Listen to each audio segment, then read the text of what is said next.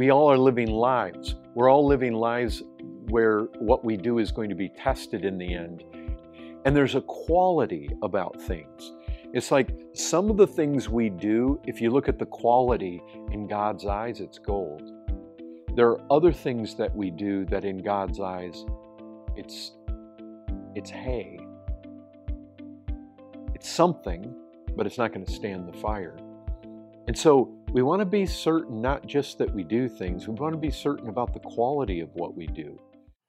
And I want you to biblically try to discern this, try to answer this. Saved so as by fire. This often gets questions from people.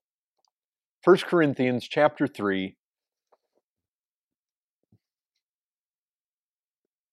verse 6. 1 Corinthians 3 6.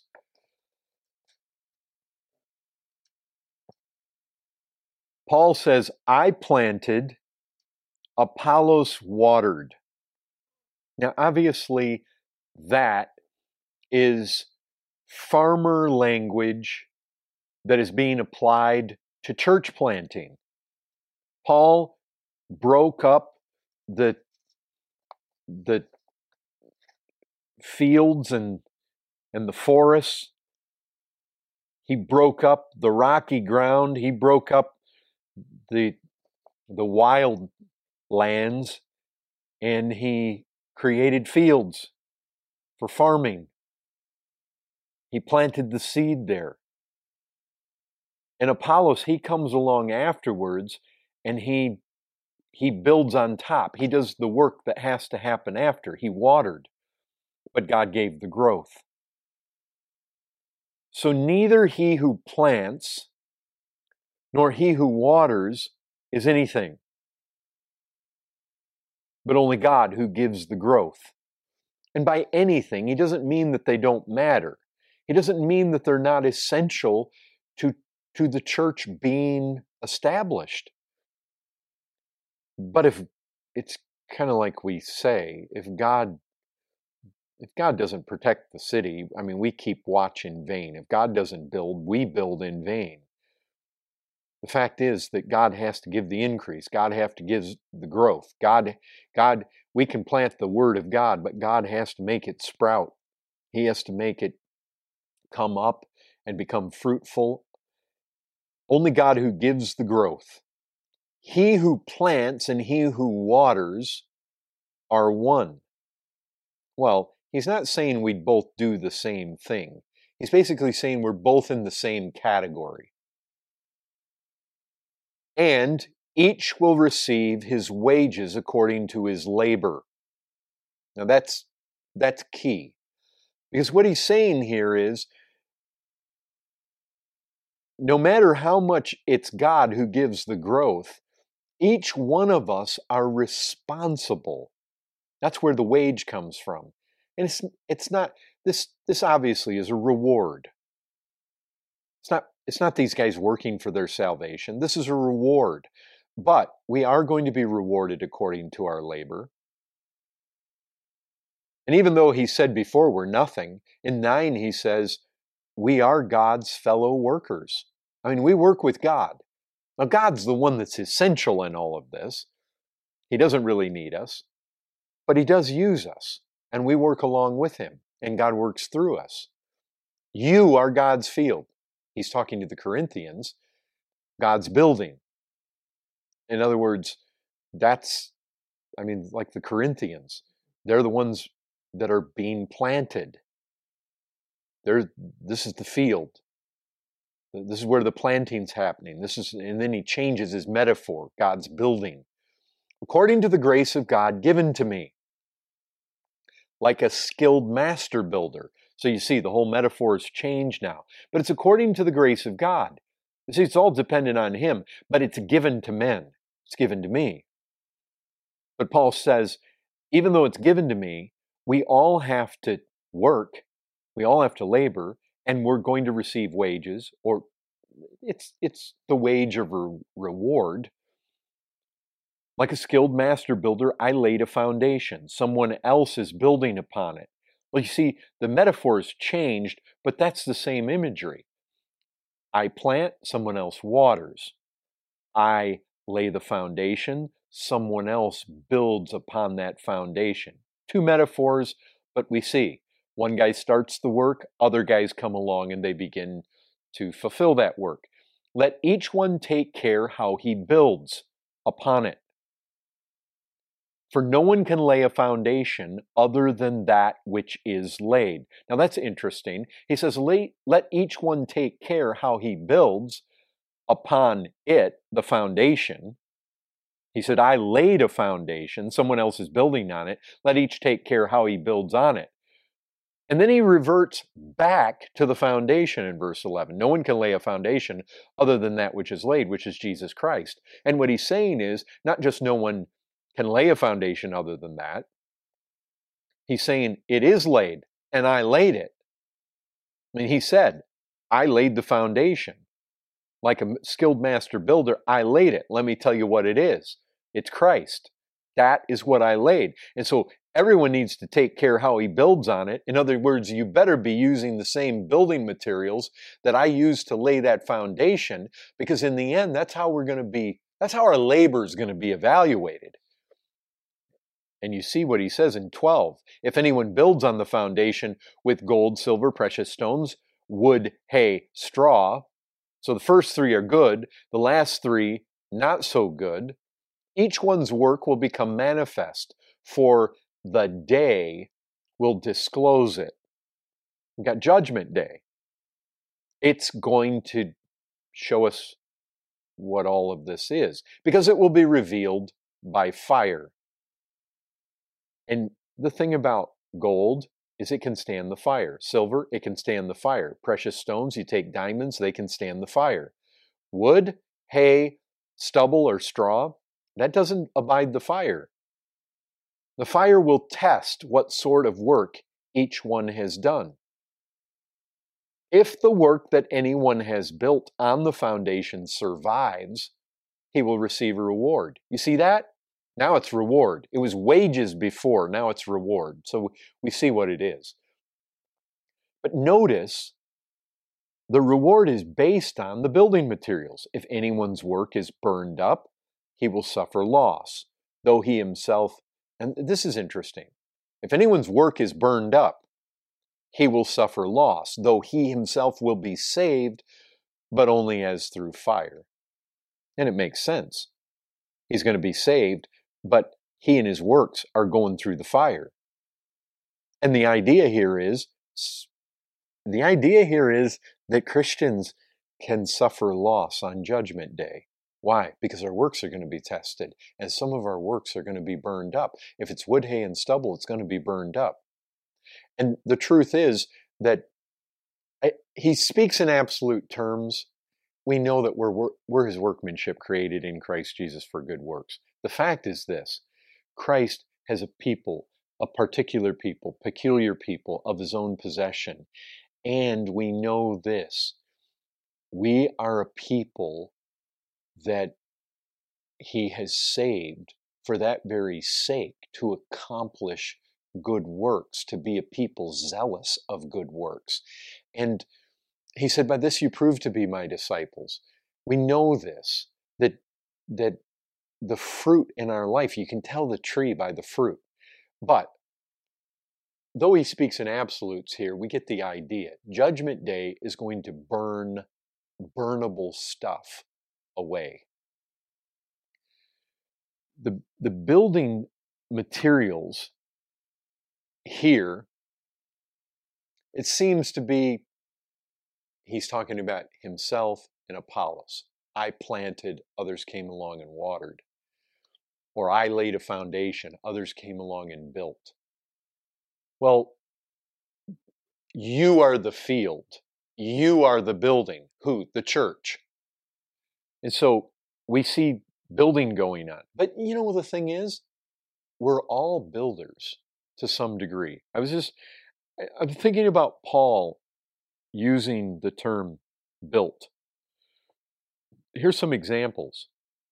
Let us pursue what makes for peace and for mutual upbuilding. So each one of us are involved in building each other. The, this building gets built as each person is added and as each person is strengthened and edified. That's our word, built up. Let each of us please his neighbor for his good, to build him up. Or it says it here we are God's fellow workers, you are God's field, God's building. You are.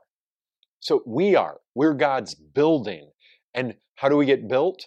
Well, God builds us, but how does He do it? Through human instrumentality. And it's not just through apostles and prophets and pastors. We're each building. You get texts like this I want you to sp- all speak in tongues, but even more prophesy. The one who prophesies greater than one who speaks in tongues, unless someone interprets, so that the church may be built up. Do you have all this? Strive to excel in building up the church. He says, let all things be done for building up. We know that there's, we know apostles, prophets, evangelists, pastors, teachers have been given to equip the saints for the work of the ministry for building up the body of Christ. But then Paul goes right on to say that the body grows, it builds itself up in love. So the body itself builds itself. Let no corrupting talk come from your mouths, but only such as is good for building up. My point is this we're all building. We're all building we're all building one another. And we all are living lives. We're all living lives where what we do is going to be tested in the end. And, anyways, that's a very sobering passage. What we know is this we, we all have to stand before the judgment seat of Christ. Why? So, so that what was done in our bodies is going to be brought to judgment, it's going to be examined.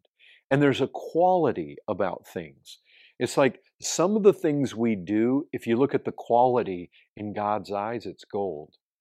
There are other things that we do that in God's eyes, it's, it's hay.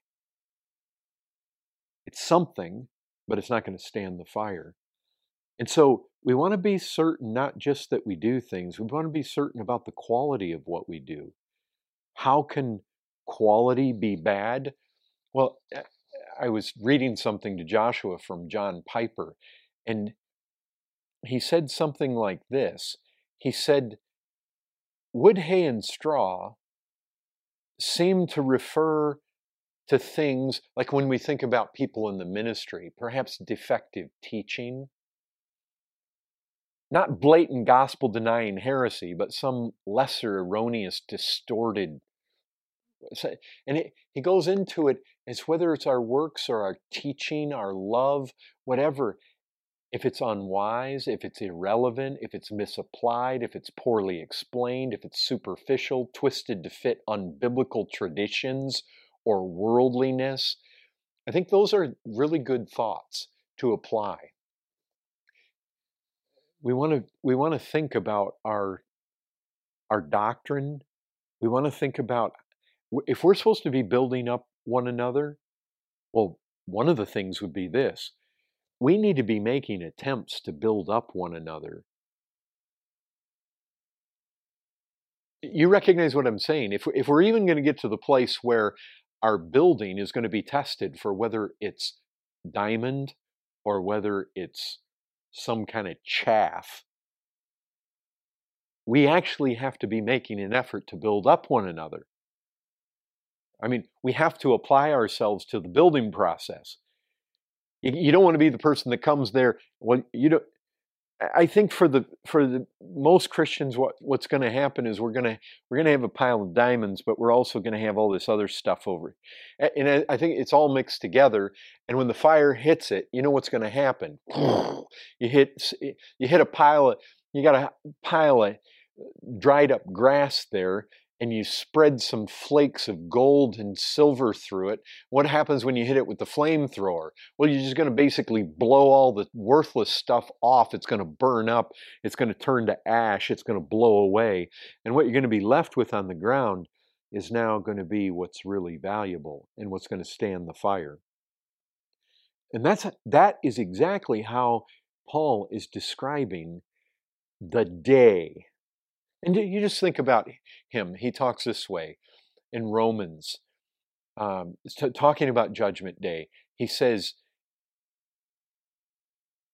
when Gentiles who do not have the law by nature do what the law requires, they're a law to themselves, even though they do not have the law. They show that the work of the law is written on their hearts, while their conscience also bears witness and their conflicting thoughts accuse or even excuse them on that day when, according to my gospel, God judges the secrets of men by Christ Jesus. We could go through, but that day, that day, the day, Paul speaks about that day in, in various places and very obvious what it is. When he comes on that day to be glorified in his saints, to be marveled at among all who believe, because our testimony, uh, may the Lord grant him to find mercy from the Lord on that day. Anyway, we we see how Paul uses it. But that day is coming. We really, every one of us have to think. It's like you don't you want you don't want to take it lightly. Like you know, you go down you go down to the city center and you seek to evangelize. Is it possible? Like, what would be an example of wood, hay, and stubble? Well, I, I I know this. Like in teaching, I just I just think in teaching, I got to teach the scriptures. I got to make Christ central. I got to make him preeminent. I got to teach scripture the way I've got to be balanced the way scripture is balanced. I got to seek to emphasize the things that scripture emphasizes. I want to seek to bring the glory of God out. I want to seek to to make this real and and I mean, can a guy who just speaks monotone possibly uh, lose something? A guy that just wants to put up tradition or talk about the 1689 London Baptist Confession all the time? Or as we live our lives, um, we want to think about motive. I mean, can you know what? Two people can do the exact same thing, and I almost guarantee you that motive. No, I will guarantee you. Why? Because 1 Corinthians chapter 4 says that. It's Paul is telling them, don't judge anything before the time. We wait. God's going to come. He's going to sort all the motives out. You know what that means? That means that our motive can make the difference between two people doing the same thing, but one is going to be stubble and one is going to be gold. Why? Because of motive. One guy can do something selfishly or hypocritically, somebody else can do it for the glory of God. And we, we just have to watch all that. Anyway, we're at the end of time. We're five minutes past. But th- those are verses that are, we are all heading towards Judgment Day. Anytime we get some teaching on Judgment Day for us to think about, we, we you really want to think about it.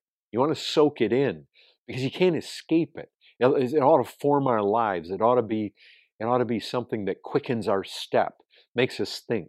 How, listen, there is you, you know you know one thing you can't get away from? There's nowhere in there where paul says rewards are foolish rewards are selfish rewards are carnal don't even think about it. And uh, no he speaks about rewards there as desirable. Like like you want you want gold and silver and precious stones and get the reward you don't want it to get burned up. You don't want to be saved so as by fire. You don't want to, you don't, on Judgment Day, I mean, maybe, maybe somebody would think, well, I'm just glad I made it in. Why would you want to think that? I mean, if, if, if you're serving the Lord Jesus Christ and you're trusting in Him, then why would you not heed all the admonitions to be as fruitful as you possibly can and have the greatest possible reward. Why would you want to waste your life to to be the guy? What do you want to? Eh, eh, if I mean, don't you think that's just crummy thinking to think, oh, I just want to slip in the back door and just barely get in? I mean, that's that's really shoddy thinking. It's like, oh, God has saved me. I mean, I, I want it to be acceptable to him because because obviously if it gets burned up and I get no credit for it, well that means God's not pleased with it. Why would I want to live and try to do things God's not pleased with? Don't you agree? About 14 years ago, Tim also dealt with a similar question on the same passage. You can find that resource on I'llBeHonest.com.